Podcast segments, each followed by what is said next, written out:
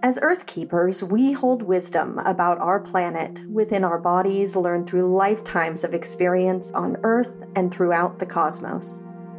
I'm Amy Dempster, a shamanic practitioner and your host for the Earth Keepers podcast, and I'm on a journey to reconnect with my soul family, the other Earth Keepers, grid workers, portal tenders, land stewards, and nature lovers around the world. On this podcast, you won't find gurus or dogma just a safe space where I share personal stories from my spiritual journey.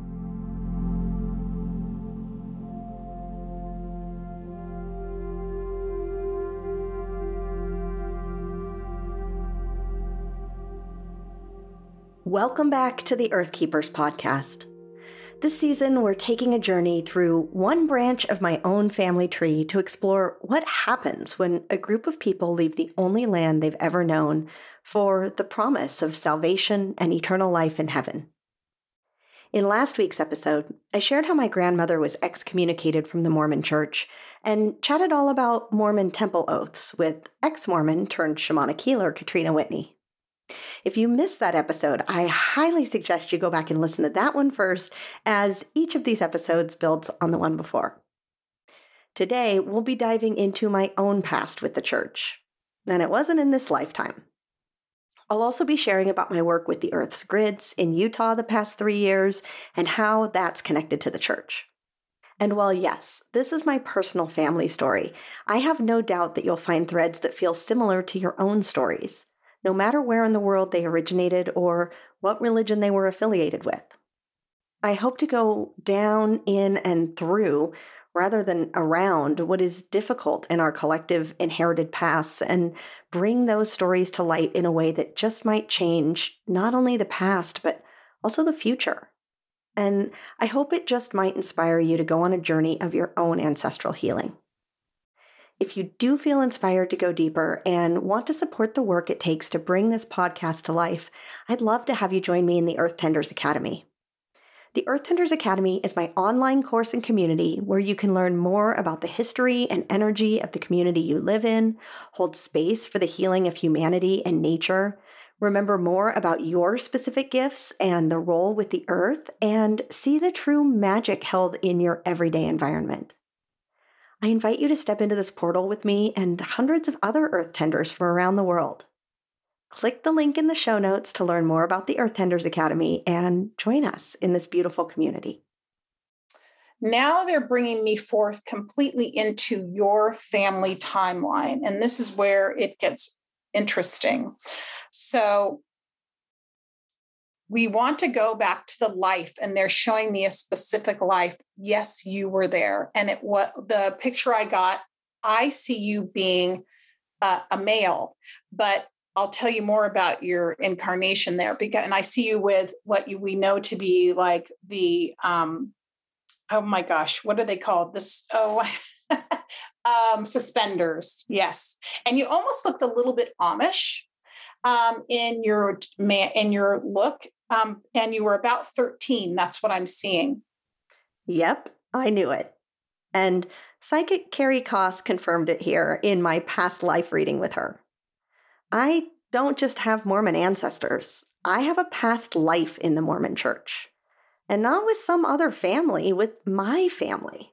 So I suppose that makes me my own ancestor. It's enough to make your head spin, right? But let's get back to the reading time and you floated in and out just a little bit like this. So there was a lot of that um, that resided within you. Um, and going back to um, a couple of things that they told me a little bit about because they were giving me these really heavy themes. Um, here we go. Okay, toxic masculinity, control, polarization, and you were a young male but very non-binary, and you were trapped in this Mormon grid. So um, this is where I feel like there's I see issues in your legs and your lower body, um, and then also they are showing me i'm looking at the actual land even where you lived on i know we at there was a question about salt lake city and snakes and there's just definitely something coming in about that but i feel like almost like the land was absorbed at least there's a layer they are showing me i want to say it doesn't go all the way down to its core at all in this area, but it's probably at least 10 feet, maybe eight to 10 feet. And it's absorption of this uh, programming, um, the uh, toxicity, just in general, the thought forms that came from all of these people and the agreements that were made just kind of got absorbed into the land. The other thing that, so going further back, so they're all showing me the reason your ancestors came into this in the first place was really because they wanted this community. They wanted family. They wanted support. They wanted to live in this divine union, which they thought was kind of like heaven on earth. It was very idealistic, obviously. And it's also like, oh, coming to America. And then we have this experience where we meet these wonderful people and we raise our children together and we live off the land. And they really found that that was not the case, obviously, that actually they felt like the um, Mormons were more disconnected from the land than especially the indigenous people around them, but um, even just normal everyday farmers, they felt that, you know, and the people that they felt like, wow, we're this sect trying to control everything, manipulate everything and we feel entrenched in this dogma and the, it wasn't just you that felt that way it was the whole family felt that way and there's a real push pull and i and also feel like your parents were very worried about you and like anyone would be today about their child that didn't fit into a mold and especially with the this uh, religious sect. So there was there was so much to do with that. So they were really showing me feet hips legs.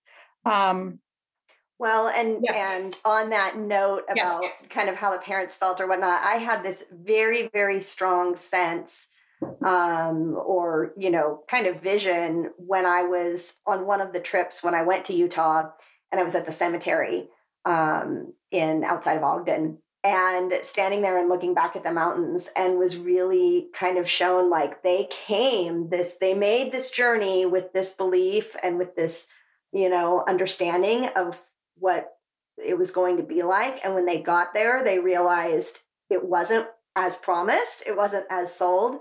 And there was just nothing to do about it, right? Like you had traveled in whatever 1870 and all everything that was required to get yourself to Utah. And you would have been surrounded by everyone else in the faith. Like that would have been your community. That would have been the only people you knew, probably the only people that spoke the language. And you had no choice but to just get on board and get with the program. And that was really what was what my sense was of you know I don't know about everybody but at least there was at least one kind of group of ancestors that were showing that to me. That is exactly what I saw. Exactly. And I mean, so here's the beautiful part about your parents were very supportive of you as a soul. That's what I felt. It wasn't as though, you know, they were trying to uh, uh, get you to change. If anything, they're trying to protect you. It's almost like you know they circled around you for protection, um, and and I'm I want to go down down the lineage and see what happened to see what if there's trauma points, things like that for sure. Um, but th- it's so funny right now. I'm hearing the word like heresy, like her- heresy. That that's what I, they're hearing from the church. So I'll, I'll look at that, see what that's about. Um, but let's go back to the land itself being literally um, abs- it absorbed this uh, this information, this negative information, this dogma, this practice, and also there was there were so many people in pain emotionally and spiritually from this disconnect and also so all that trauma just got absorbed into the land so when I asked, because you had an amazing question, and I would love you to ask and talk to us about this, but you you were saying you had in your journey you were having a um, visions of snakes underneath Salt Lake City. I want to hear about that, and then I want to tell you what I saw. Yes, the snakes. Where do I begin? I honestly wasn't sure I'd ever share this vision publicly because it was so disturbing to me when I first experienced it. But before we talk about it, I need to explain more about the grid work I've been doing in Utah these past few years, because it's all related. Now, when I talk about grids, I'm talking about the geomagnetic lines held within the Earth. Alfred Watkins coined the term ley lines in England when he first rediscovered the ancient network of tracks that crisscross the landscape, connecting ancient monuments, sacred sites, and megaliths. These geodesic power lines are the life force of the Earth, a magnetic circuit that our human bodies automatically align with, or rather plug into for healing, or to more easily commune with energies on the other side of the veil. Many generations before us were attuned to these energies and knew them well. Certain annual celebrations or celestial alignments were honored at these sacred sites, and people would follow the well trodden paths along the energetic grids to return year after year. An early kind of pilgrimage that the land certainly remembers, even if us modern humans do not.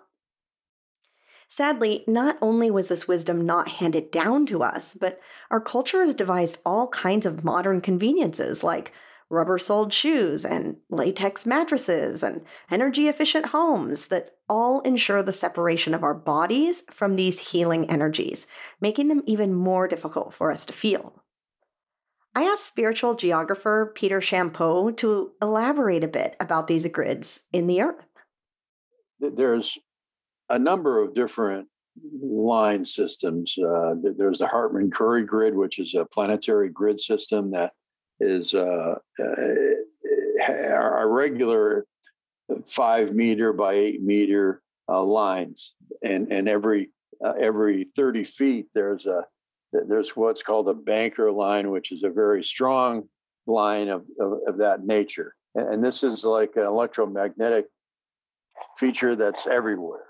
And uh, if you if you live on on crossings of these lines, uh, uh, you know, leukemia and such, uh, and ill health tends to uh, come about. It, it, so because there's such a strong amount of electricity in your bed or something. If there's a if there's a uh, a Benker line that's crossing there, that's part of that Hartman Curry grid. You can look these up on the internet.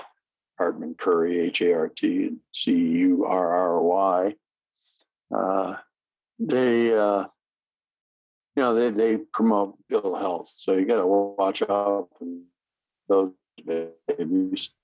Uh, ley lines are uh, the, the, themselves are more kind of an elemental path, and they uh, they, they, carry current and and the of, of the earth at, at a at an angle that's uh, you know, northeast or southeast. You know, it's across, uh, you know, and, and then telluric lines, which are the Earth's electromagnetic field, are, are longitudinal. And, and that's part of the the uh, electromagnetic field of the planet. you know, we have that electromagnetic field ourselves, uh, uh, and, and and this electromagnetic field protects us from solar solar radiation. It deflects these this plasma that's coming in from the sun radiation. But uh, yeah, that travels in a north-south line, and that's called a telluric. It's pretty incredible how many patterns you start seeing between the Earth and early religion when you look. But let's get back to the snakes. There's no better example of snake mythology than the goddess Medusa, as explained in a 2007 article by Hilary Pipetti that I'll link in the show notes. If you trace Medusa's origins back to the Stone Age, before she was reinvented in Greek myth, she was always depicted as the serpent goddess priestess. The name Medusa means sovereign female wisdom, a symbol in the feminine mysteries like the past, present, and future, and life, death, and rebirth, which is where the snake symbol originated. The Ouroboros, a snake with its tail in its mouth, also represents these cycles. In the 7th century BC, many parts of the world were shifting from a matrilineal society, where the world and everything in it is born of a sacred mother deity, to a patriarchal society, where our source was Father God, And we see this reflected in Medusa as she is suddenly beheaded in the myths, symbolizing the ultimate silencing of female wisdom and expression. Her life giving, death wielding powers and wild forces of nature are controlled, tamed, and mastered by the male order. The cycles of life and nature are made to conform to his linear perspective. The masculine myth telling then focused instead on snake and dragon slaying. So, what does this all have to do with the Earth's grids? And specifically, Utah? Well, the authors of the book, The Dance of the Dragon An Odyssey into Earth Energies and Ancient Religion, dowsed the most famous grid line in the UK and found that it has three components the geographical alignment itself, plus two energy lines, which weave around the alignment, crossing it at various points in a very specific pattern. This pattern can be represented by a symbol which cuts across time and cultures the image of a serpent, or rather, two serpents coiled around a straight rod. You might recognize this as the symbol used to signify doctors or medicine, but this symbol goes back thousands of years and looks incredibly similar to the serpents depicted around Medusa's waist. And it also symbolizes the healing power of the earth as focus through ley or grid lines. But this symbol has been stolen from the land and from the feminine which is what I was shown in my vision. Bit by bit by one religion or another, but largely in our own minds by Christianity, who depicted the evil snake in the Garden of Eden as the devil. Now, I didn't know all this when I had this snake vision. I mean, I knew that snakes or dragons were often used to depict or represent grid lines in certain cultures, but that's about it. So I was a bit confused and disturbed by the images I was shown during a journey with the fungi earlier this year, when I was shown an image of a map of the western United States that then zoomed in on Utah and specifically Salt Lake City. I was taken underground where there was this network of tunnels with a series of enclosed rooms. The energy there did not feel good. And it was like I was witnessing or watching from a distance as a woman walked through these tunnels carrying a small child. I wasn't shown any specifics of what happened in these rooms, but it felt to me like it was related to some kind of ritualized abuse. The woman was incredibly conflicted about the whole situation because she had to hand her child over to men in these tunnels, which she didn't want to do. But she also very much believed in the religion and was told this is what she had to do. Then the vision shifted, and I was suddenly trying to rescue the child and climb up and out of the earth. From my vantage point, as I was struggling to get away, I had a view of the Wasatch Mountain Range and a knowing that the spot I needed to reach was the This is the Place monument. Now, as a side note, as many times as I've been to Utah, I haven't been to this monument. It's a large granite structure built in the 1940s to honor the Mormon pioneers, and specifically Brigham Young, the second prophet of the church after Joseph Smith's death, who leads the saints out of what was then America to the territory of Utah. When seeing the valley for the first time, Young said, This is the right place. Drive on.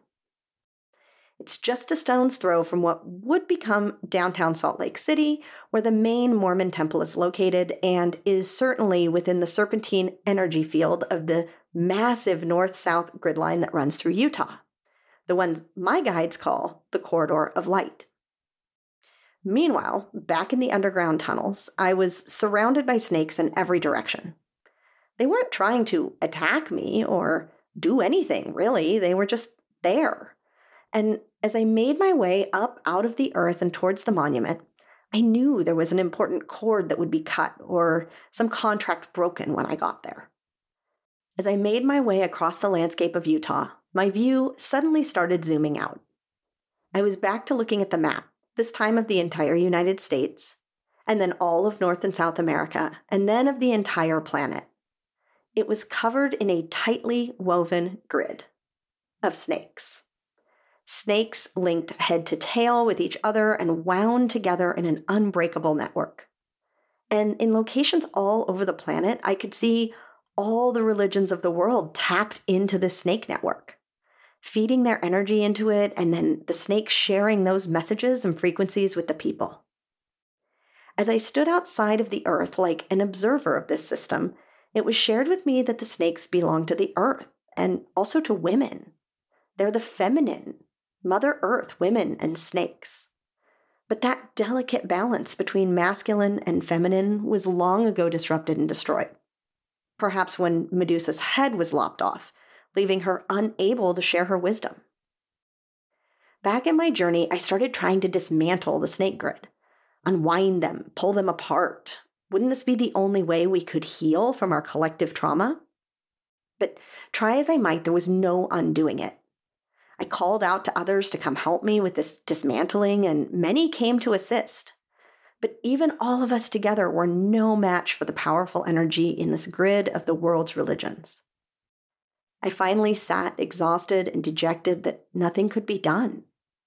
The magic holding this grid together was too old, too powerful, too ingrained. But then it suddenly occurred to me to ask Is there a way to dismantle the grid? And the simple answer came immediately love. I mean, of course, isn't love always the answer? But in this case, the answer wasn't to dismantle the grid, it was to pour love into the grid, flood it with a high frequency vibration that can override all the pain and trauma. And when I did that, I could see that the grid didn't need to be dismantled. The grid isn't somehow a different grid than the ones I'm working with all the time. It is the Earth grid. But it sure had been manipulated and asked to bend to the will of the people over and over again, and is a bit battered and bruised. That's what I've been finding in property readings again and again, but especially in the readings I've done in Utah. I've been shown how the grids, particularly in this area, have been tied to the church. The temples have been strategically built on the grid lines, and their energies linked to the grids. In some places, the grids have been moved or blocked, or their energy siphoned off for the church. And I had been repeatedly asked to help repair or heal those issues. So many times, in fact, that I was starting to believe that maybe I was someone who had done much of this damage in my past Mormon life. Maybe this was my karma to fix. So I asked Carey about it. In, okay, so first of all, energetically in no way do i see your your um, psychic footprint your spiritual footprint of ever causing any destruction. If anything you were shut down and repressed because you couldn't do the work that you saw the destruction that was being done. Um, and so you just vowed i'm going to come back and i'm going to do this energetic work because i and i love this land. And um, and this was like one of my soul's intention was to live in harmony with the land. That was my whole vibration was that i, I would have this space that would be mine. Um, not mine but that where i could really celebrate the land and live in and link an arm in arm with the land. And so that was a big part of it as far as what you know they showed me i will say that was very big um, so okay I love that. So the, again, the Salt Lake City, let's go back to that. There's the full of snakes. That's really just like the heart of corruption, of the separation, masculine feminine, the toxicity, the programming, and also the lower chakras just being where they should be activated and connected and flowing with the earth and with Gaia and, and Divine Mother. They are separated apart and just fettered. And hence why a lot of people have the lower legs and uh, the first chakra, hips, joints. Um, there is basically because the energy couldn't flow correctly it is um the there is i'm trying to the vi- the the picture i'm getting is sort of like everything's clenched and everything's tight. And as almost like the tissue is tight. Um one thing they're telling me for you personally that will really help is to reclaim um, through your physical body your connection of course to mother earth and, and that land but that you're now relieving yourself of the burden of having to hold this frequency because you're already doing the work right so it's like you came in with okay i'm going to work on this and this this is i'm carrying this burden but now you can release it now you can let it go because it's not yours to carry anymore. You have done, you are doing all the work. And so you don't need to be reminded, right? So that was, that served as kind of like a mark of reminding you to stay conscious. But obviously, you got the memo a very long time ago.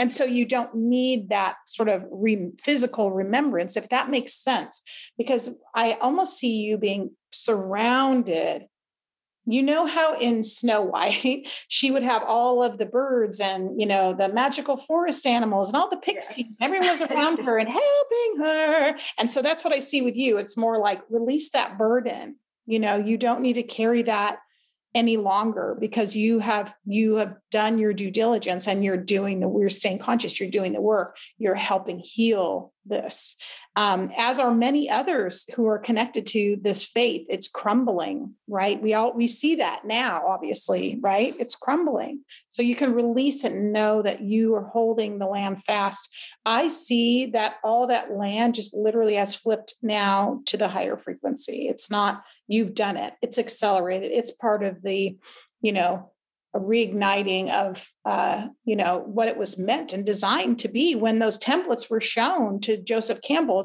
or Joseph Campbell. would have been nice if it was Joseph Campbell. Different mystic. That's right, another mystic. So as it turned out, I'm not fixing my past mistakes in this lifetime. I'm mostly honoring a vow of my own to come back and care for this land in the way I thought it should be in that lifetime, when I could see what was happening, but had little ability to do much about it. But how did this all happen? How did the Saints end up in Utah anyway? And what about these visions that Joseph Smith had as a teenager? Were those truly visions from Source? Or was it all just a bunch of tall tales he told to entertain his friends and family that went a bit further than anticipated? I was dying to know. And so we see, first of all, that Joseph Smith is part of the Pleiadian heritage, that he actually came down and had this agreement to be able to bring this message forth, which was really divine in, in its initial aspirations. It really was meant to be a fifth dimensional reality brought through as a frequency for people to live in harmony and communion and to support each other. But unfortunately, it was infiltrated by bastardization of the information. This is what they're telling me that word. I'll just go with that. And also, it was um, hijacked and cultivated into something much more destructive than it was meant and intended to be. And this was simply because of, um, we like to call it the lower frequencies of the physical body and put a lot of there's many themes here which we will share with you throughout so as he received this vision as is known as when he connected and got this vision as a teen where he received these initial images and so-called templates they were actually, as you well are aware, they were more in a frequency of the fifth dimension. So they weren't actually 3D physical, they were imagery and, and seen as being something that he uh, saw when he was in the astral realm. So he sees the vision, he gets the information, he receives it into his body, he has the vision. He went to spread it out. And this is where we then get destructive with what occurred. So he moved forward with this. And as the vision began to roll through, the polarizations started taking hold.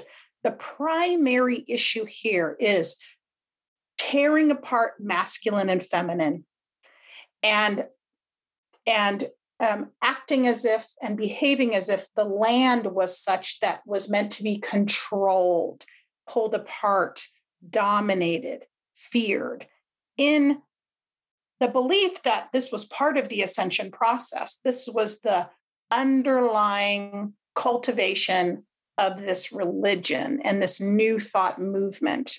And so, like many other cults and many other um, uh, religions that have polluted this earth plane with essentially a concept and idea, Joseph Smith took this and the lower energies then made it occur. So it, it got stymied in the third chakra. So what we were seeing is this fluting to siphoning down, and the vision uh, was slightly in the heart chakra to that point, but even then, it got taken over by the lower frequencies. So then we move forward to location. This is the next thing they're showing, which is more of importance. Is of course we know many things that happened to Joseph to Joseph Smith that he was um, his vision was taken over then by the other members of the church, and so everything got polarized and controlled and slanted as many religions do. And especially when it came to the divine feminine. So, as we know, Mother Earth is representative of the divine feminine, as well as women reflect that in the 3D world, but also their control of people's relationships, how relationships should play out, what roles women served, what roles men served. Everything became infiltrated into the culture as I said, of the polarization of masculine and feminine that is all about control and domination and in the name of god you know that's the that's the information that just keeps coming through and through and through is that it was they took this concept which was meant to be a like a holy realm that they wanted to create on the earth plane.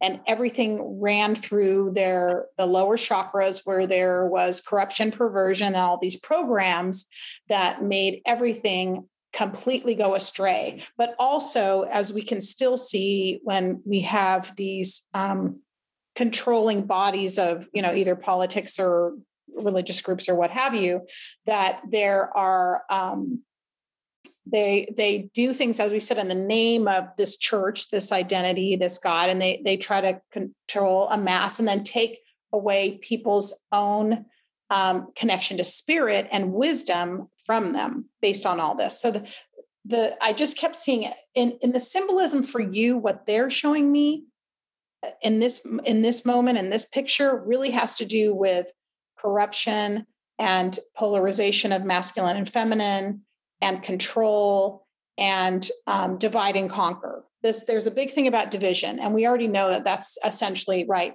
3D realm, and that's the way they try to get you is by separating everybody. Well, one thing about Joseph Smith, uh, I'm just just out of my own curiosity. How much, or or when we say that, like the information was corrupted, right? Like he has this divine download, but yep. there's interference do you get the sense that it's like outside interference with other energies and entities? Or like he got power hungry and realized that he can control people and went off script?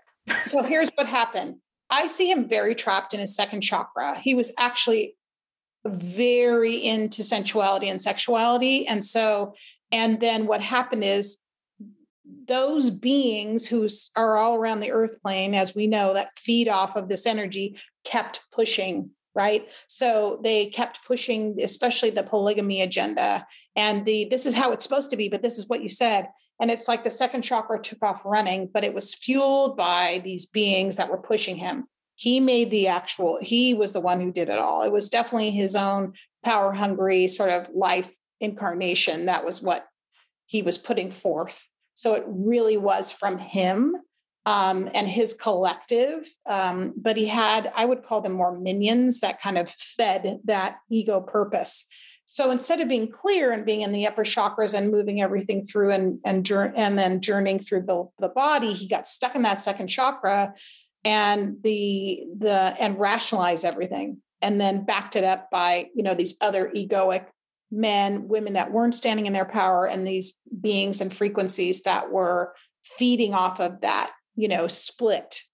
So that's kind of more what I see. It's like those little, like, beings on your shoulder that are really that they love feeding off drama and would love to see a disconnection. It's more about that. Yeah. Yeah, and it feels to me like when he had subsequent revelations, right? Mm-hmm. Like that were, and that's where the polygamy came in, and some of those other things that, like, yeah. like he was talking to a whole other group of beings, right? He like, totally was. Yes, he was. Yeah, he was off script. He yeah. he did not vision. And the thing about it, right? So it's kind of like that's what happens, unfortunately, to a lot of these cult leaders, right? They get a vision, and then the corruption happens when they don't do the work on themselves. They don't deal with their shadow. They don't really deal, stay in integrity and alignment and humility and so forth. They run with it and they take this little bit of sparkle, you know, that was started off being an amazing vision of utopia. And then they went running in the other direction. And that's exactly what happened to him. Yeah. I mean, I can really see, uh, especially further down and when Brigham Young got involved, and uh, there was a lot of other like pretty demonic stuff just to call it what it is. Um, they're like, oh, good, we love this. We call it religion, but it's actually nothing to do with the Holy Spirit. You know, that's they just love that. And so then it went off and and I actually feel like some of those more really um, demonic beings and entities were much more attached to Brigham Young.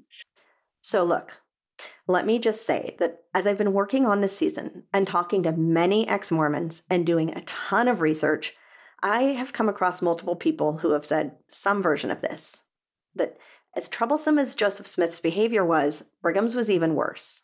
And that the legacy of dominating and controlling women has continued in the church for its nearly 200 year history. That the seed that was planted in the early days of the church to dominate the sacred feminine became the foundation upon which the entire religion was based. And regardless of how this religion may present itself on the outside, behind closed doors, there's a multi generational pattern of unspeakable abuse towards women. Never mind the damage done to the sacred masculine by men who perpetuate the abuse. While I know there are many people who have had perfectly pleasant experiences with the church in their lifetime, I've also heard the personal stories of dozens of LDS women who were sexually abused by members of their immediate family or church family, and not only just the general acceptance of that behavior, but the insistence by church leaders to ignore the abuse when it's reported to them, or worse, blaming the women for letting it happen. So, whatever you think of Mormonism or organized religion in general, I hope we can agree that abuse in the name of God is intolerable and clearly not an example of God's love for us. There's just no place or excuse for that in our society, especially within religion. So, with that being said, I'd like to go back to the grids in Utah. My guides first told me about this corridor of light in the spring of 2019 when I was trying to book a plane ticket to meet up with a friend who lived outside Las Vegas. No matter what I tried, I couldn't find an available ticket that would work with my travel schedule. So I finally tuned in to ask why not and was told that it was important for me to drive to Nevada, that there was an important grid line that would be activated as I traveled along it. I told this story back in episode 20, Roseline's Secret Maps and the Knights Templar in North America, if you want to hear the whole explanation, as it was on that trip that I was first called to do healing work with Mormon pioneer settlers in Utah and first started learning about this complicated history. Only a few months later, in early July, I headed back to Utah to meet up with Katrina and my ancestors in Ogden, as I shared in the last episode. While planning for that trip, I asked for more information on this corridor of light grid in Utah and was shown an image of the entire Salt Lake City area, lit up like a beacon of light shining up into the cosmos, and was told that it had the ability to broadcast and transmit information out beyond the Earth. The native tribes in the area were aware of this corridor and beacon and protected it for many generations.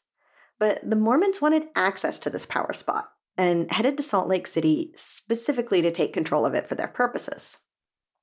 What purpose? Well, I have some theories, but we'll get into that in a moment. Now, although violent ousting of the indigenous tribes from their land was commonplace at this point in time, not many areas of the country were as well organized and wide reaching as the Mormons in Utah.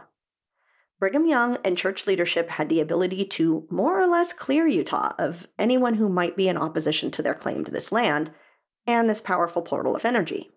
You see this happen with the Mountain Meadows Massacre in 1857, where a secret church order called the Danites murdered a wagon train of over 100 men, women, and children for cutting through Utah without a permit to do so, a recent law that had been enacted by the church to keep non Mormons out of their territory. Today, you can more or less follow the corridor of light grid by driving Interstate 15 through Utah But the path the interstate follows was already a well traveled route through the area. This would have been one of those footpaths that took the indigenous people to and from sacred sites of their own, and no doubt the Salt Lake City energy hotspot would have been one of them. Now, when I was first learning about this, I looked up where all the Mormon temples had been built in Utah and was surprised to find nearly all of them located along this grid. At first, I thought that's because that's where there were already centers of population within the cities of Utah. But then I realized that pretty much every city in Utah was founded by the church, who sent groups of pioneers, or rather early missionaries, to settle these areas. Brigham Young was handpicking these locations, one after the other, and sending his army of faithful saints to colonize them. As Wallace Stegner wrote in his 1942 book, Mormon Country, less than 2,000 saints landed in the valley in the first year, with 10 or 12,000 more to come from the temporary settlements in Iowa and Nebraska. But they were not enough, not nearly enough. Brigham's first move was to make arrangements for more. Within two years after his arrival in Zion, he had dispatched trusted men to England, France, Switzerland, Italy, Scandinavia, South and Central America, India, Australia, the Sandwich and Solomon Islands. Mormonism had been conceived on a grandiose scale. It was meant to cover and inherit the world in the great and terrible last days. At the same time that he was collecting his pools of potential manpower, Brigham was extending the boundaries of his empire, locating likely town sites. The double problem of proselytizing thousands of saints and finding places to settle them in Zion occupied most of Brigham's time from 1847 to his death in 1877. Exploring parties went out, and in the wake went picked trains of colonists. Sometimes Brigham called for volunteers to settle a particular spot and got them. Sometimes he drafted a selected group of families and they threw up everything and went. Colonists were in effect on missions for the church they could not or would not leave until officially released.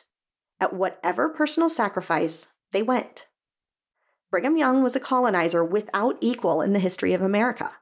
In a desert that nobody wanted and that was universally considered a fit home only for coyotes and rattlesnakes, he planted in 30 years over 350 towns and created the technique and made the surveys for others. 100 of those towns were colonized in the first 10 years when transportation was fearfully difficult and expensive, when the nearest source of many essential supplies was over a thousand miles away.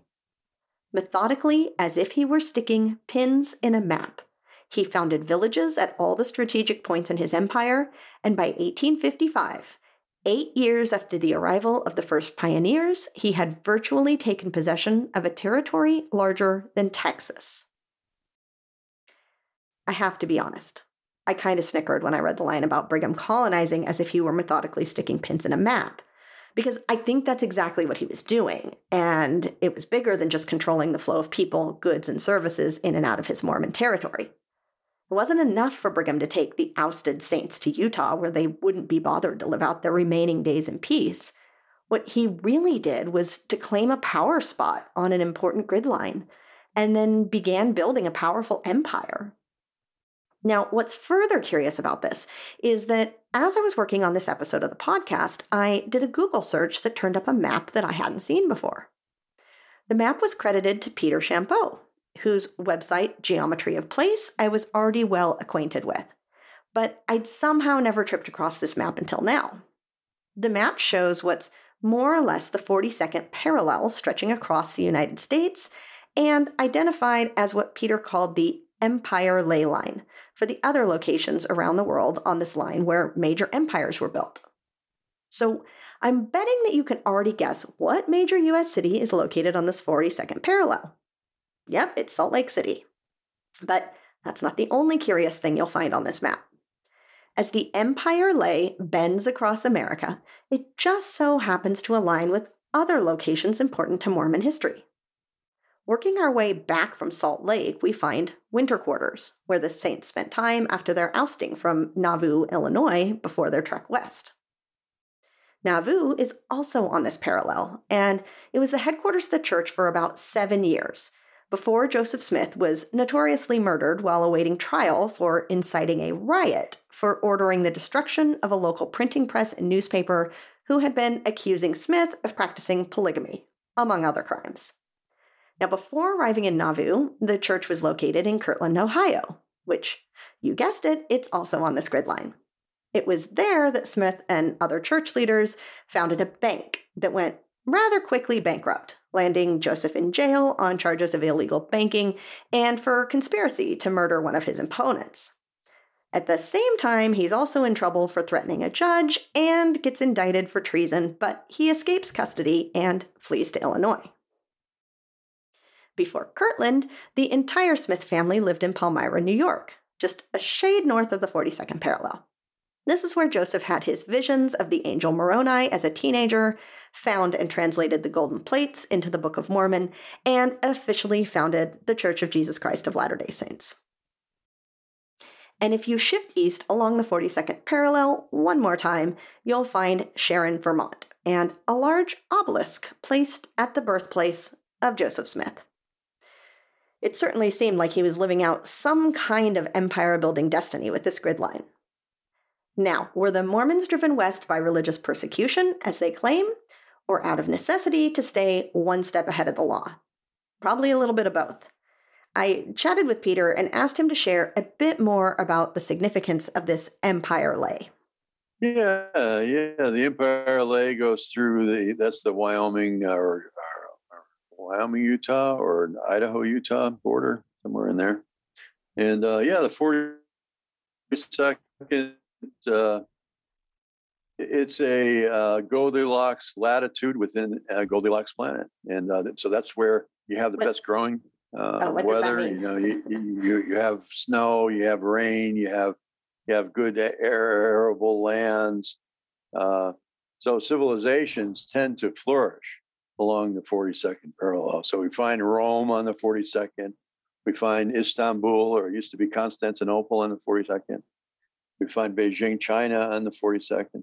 Um, southern Japan, Kyoto, that's the, the spiritual center of, of Japan, is on the 42. And it, and it appears that that uh, the, the Masons, the, you know, the, the uh, Mason planners and, and surveyors uh, laid out the country with the 42nd parallel in mind as, as a way to uh, uh, attenuate, you know, like uh, bring this that 42nd frequency into focus across across the states.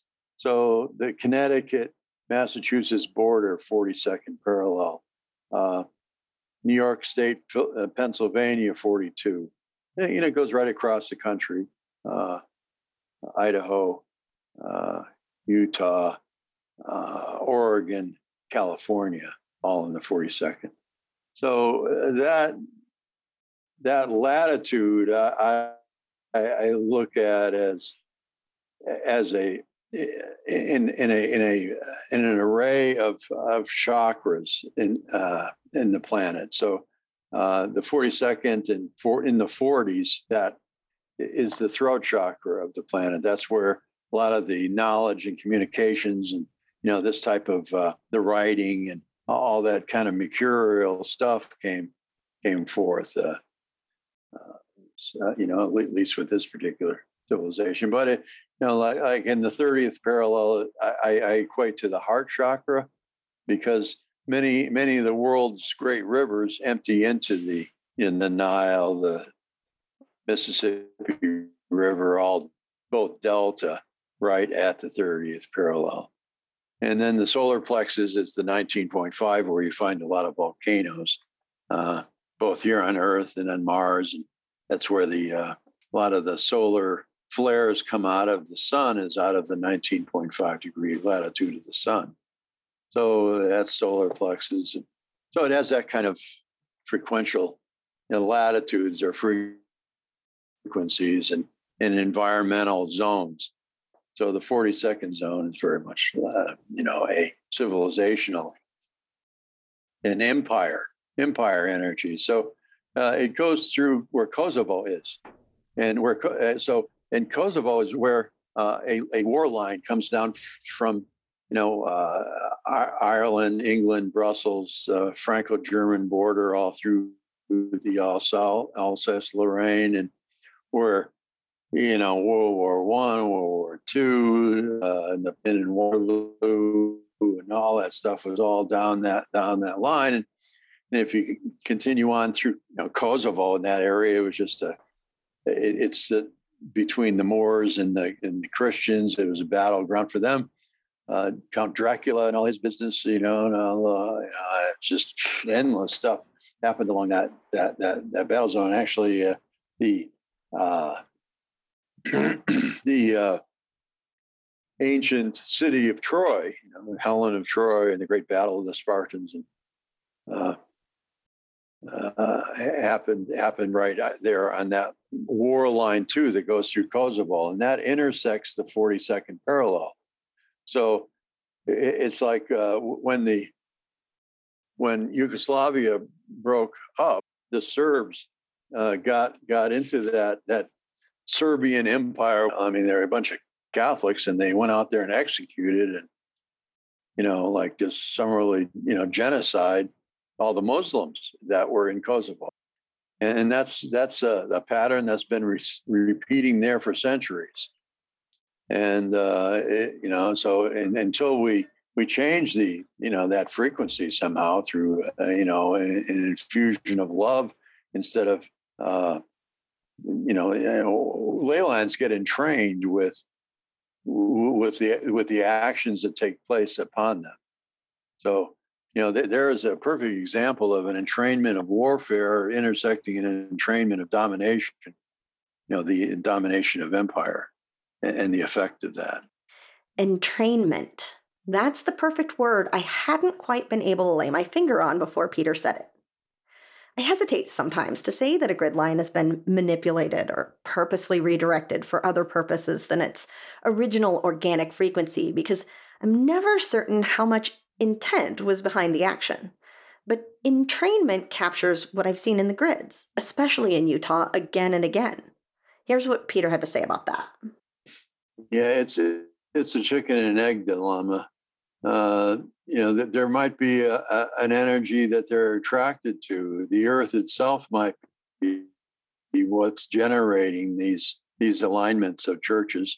The the actual uh, builders are, are, you know it's just through synchronicity through uh, through the flow of grace that that is everywhere uh, churches are placed along sacred alignments just to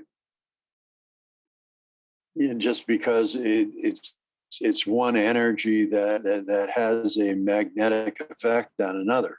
It, it draws to it, uh, and and it and it does that, you know, without awareness of the people who are doing it. Maybe. Right. No, I, that makes sense. Uh, it's like we're being yeah, it's it's we're being it's drawn and it's drawing us at the same time, and maybe neither are a hundred percent aware that that's the intention or that that's the outcome. So perhaps each grid line in the Earth holds a specific energy that attracts a certain kind of person to it. And over time, patterns start to emerge about the energies present along those alignments.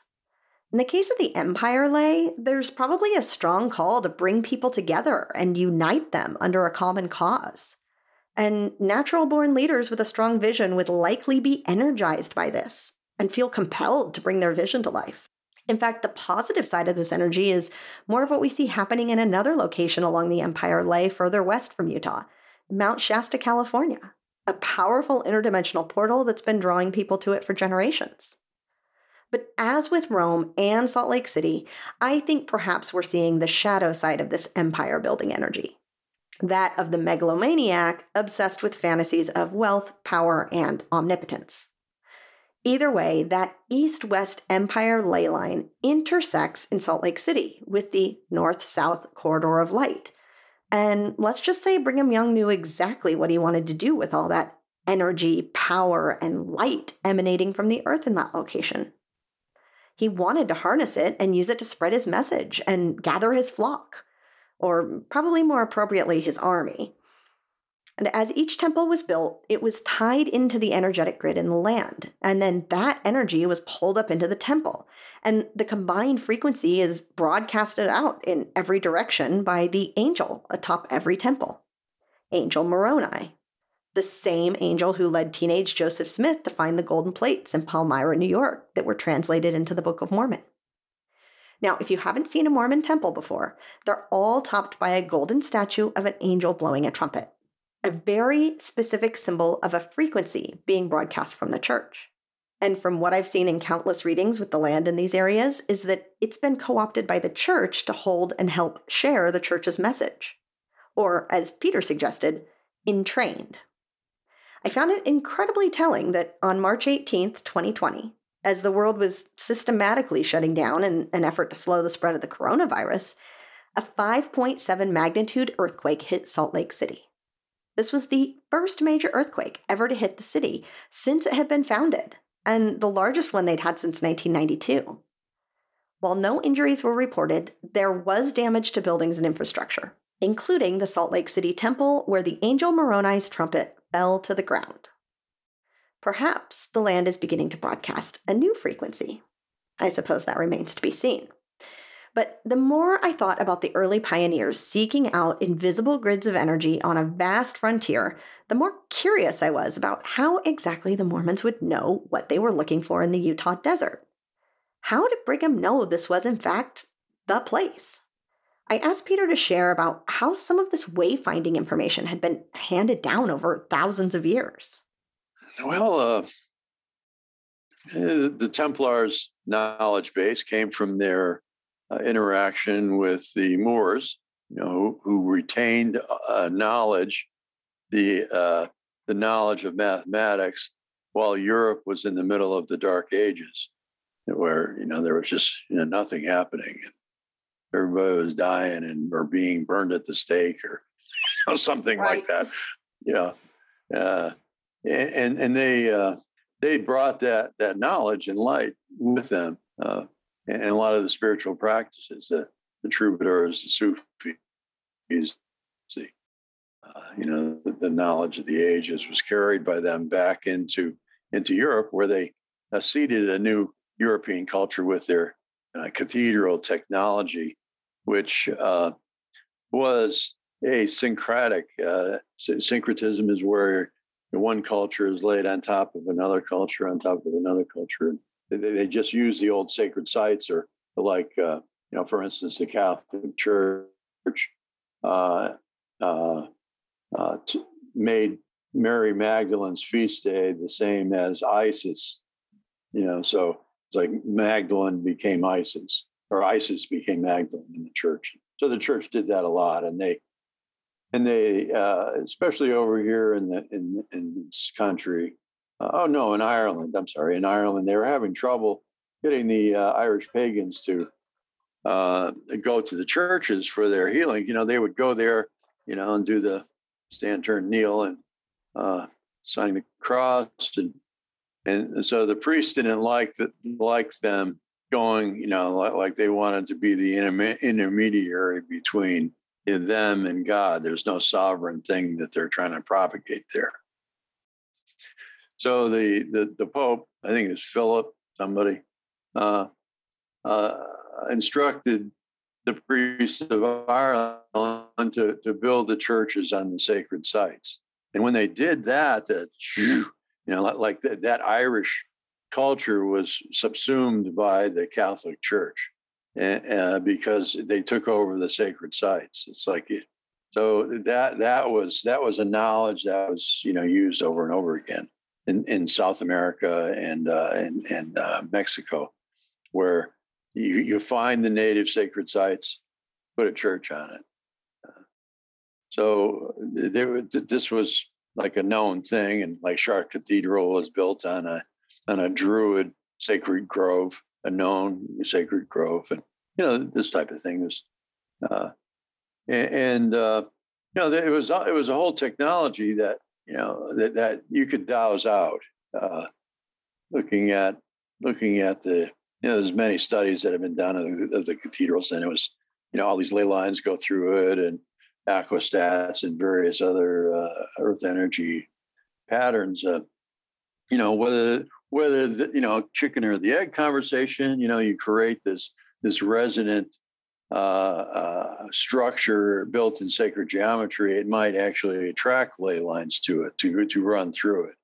Uh, but uh, it's, it, would be a good practice to put the ley lines or put the churches where the ley lines are and where the sacred site is. If there's a sacred site, like a, a native sacred site, it, it, it, would already have ley lines going through it.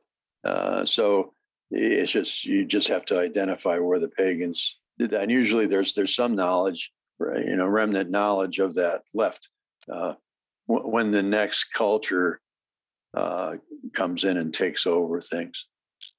So that's uh, you know navigation. You know that's all that that was that's all Moorish.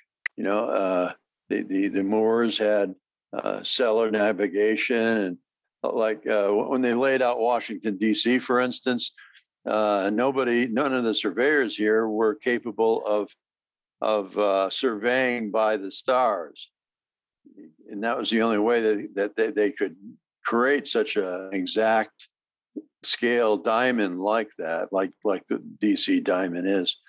So they hired this uh, this Moorish fella. Can't remember his name. It's in my book. Uh, uh, who who came in, you know, with the stars. Uh, okay, this you know laid out this whole DC.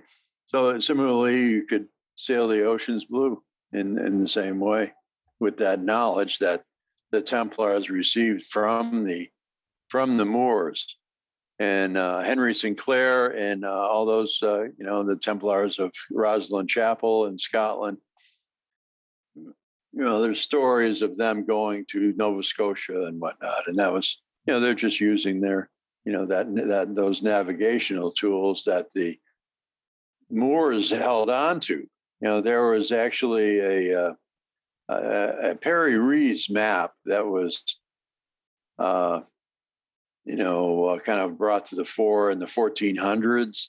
Uh, and this map uh, showed, you know, it was during the age of exploration, and and and this world map that they had everywhere where the Europeans had gone with their lousy cartography, the coastlines were all distorted and not not not correct, and uh, uh, all the area they had the rest of the all the other continents on the map, and the, the remaining continents were all in perfect cartographic projection from Antarctica, South America, and, and, you know this was you know 1400s when this map was made, and, and Antarctica is perfectly the coastline is perfectly depicted, and, and the coastline of Antarctica was never known about until uh, the 50s when we had ice penetrating radar that actually drew the you know, I mean, it's all covered with ice. So this map was drawn when Antarctica didn't have ice on it. You know, so uh, you know, it's like, oh, you got to, you know, that that means that there was this seafaring culture, the maps of the ancient sea kings by Charles Hapgood. Uh, we talked about this, and uh, you know, so you know that that, that knowledge is you know, just passed down, passed down, passed down. So, uh, you know, the Atlanteans, all that, you know. Do you get the sense that then the that was really the information or knowledge that was passed on to the Masons that they were using to do a lot of the kind of mapping and founding of towns and areas in America? Absolutely, absolutely, and uh, you know, they were trying to, uh, I think they had, you know, goodwill, uh, goodwill intentions of uh, creating a civilization out of this wilderness. And they used all the Templar tools to do that. But instead of putting churches and such on the sacred sites, they'd put Masonic halls and uh, uh, civic and business structures on there, like banks and stuff, to to empower the banks, and empower empower themselves to uh, you know the and my grandfather was a mason, and you know there was a time when you couldn't couldn't really do business without being a mason, and uh, there, there's a lot of there's some suggestion that uh, uh, Mormonism was a a, a, uh, a Masonic invention to uh, create a, a, religion that was uh, sprung out of the Americas, and uh, yeah, yeah, I mean, the, yeah, the, the, patterns that are around. Oh, go ahead. I would say I, have certainly uh, done done some reading and research on on that as I've been working on this uh, this season, and it's really interesting. Uh, you know, certainly there's as many people to say it has nothing to do with um, uh, the Masons, and and plenty who say that that there is, but there's there's a lot of uh, undeniable similarities and yeah, there was uh, during that uh, period in the late 1800s. Uh, you know, the uh, the Egyptian revival that came forth. Uh, there was, yeah, that, that, they were really using that in a big way to build up cities and, and install capitals. And like, and there, there's, you know, George Washington, some reason put Washington D.C. where it was, and it ends up being right on the 77th parallel, you know, or latitude, longitude not not parallel about that, but the uh, uh, the 77th and, and, this this major ley line that comes down the East Coast from Boston through New York City, Trenton, Philadelphia, Baltimore, Atlanta. You know, but DC's there, and it goes down to the uh, uh, the, the, pyramid of the sun in Teotihuacan in Mexico City. So, so that that you know that's uh, that's a a line of civilization right there. So he placed it there at DC to to intersect that 77th uh, longitude. And that 77th longitude goes right up to the Onondaga Central Fire of the Iroquois Confederacy, which our federation was based off of. So it was, it was a it was a syncretic overlay of drawing that that northern door of the Iroquois Confederacy, you know, and, and taking over uh, the power of, from from the First Nations and subsuming it into the DC matrix. So it's pretty clear that this mapping technology had been around for a long, long time before the Mormon religion was founded. And when a Masonic lodge was formed in Nauvoo, Illinois, Joseph Smith, Brigham Young, and a number of other high ranking leaders of the church were all installed as members immediately. And Smith was elevated to the level of Master Mason on site by the Grand Master of the Grand Lodge of Illinois. Now, we'll get more into some of this history in next week's episode when we talk more about the Smiths family background with the occult, magic, and alchemy, as well as their interest in plant medicine. Thanks to intuitive guide and channeler Carey Kaas for her beautiful messages about my past life in the church. There was tons more we discussed that you may hear pieces of on future episodes, but you can go listen to the entire conversation over on my YouTube channel now. We get more into honeybee symbology, what the Amanita muscaria mushrooms wanted me to know, and all about an energetic group of time travelers and earth stewards my soul belongs to called the Wanderers. Now, Carey offers intuitive readings, healing sessions, and mentoring, as well as courses to develop your psychic abilities and learn how to read the Akashic Records.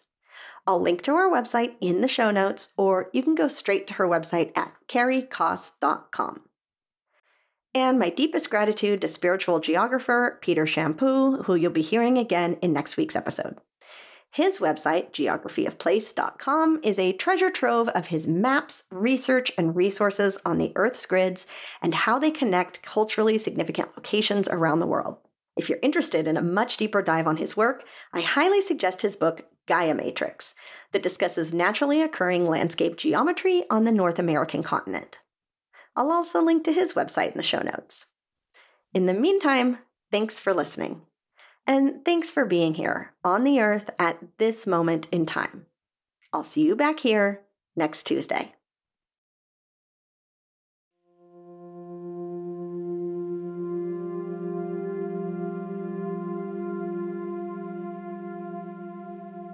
Thank you, thank you from the bottom of my heart for listening to the Earth Keepers podcast.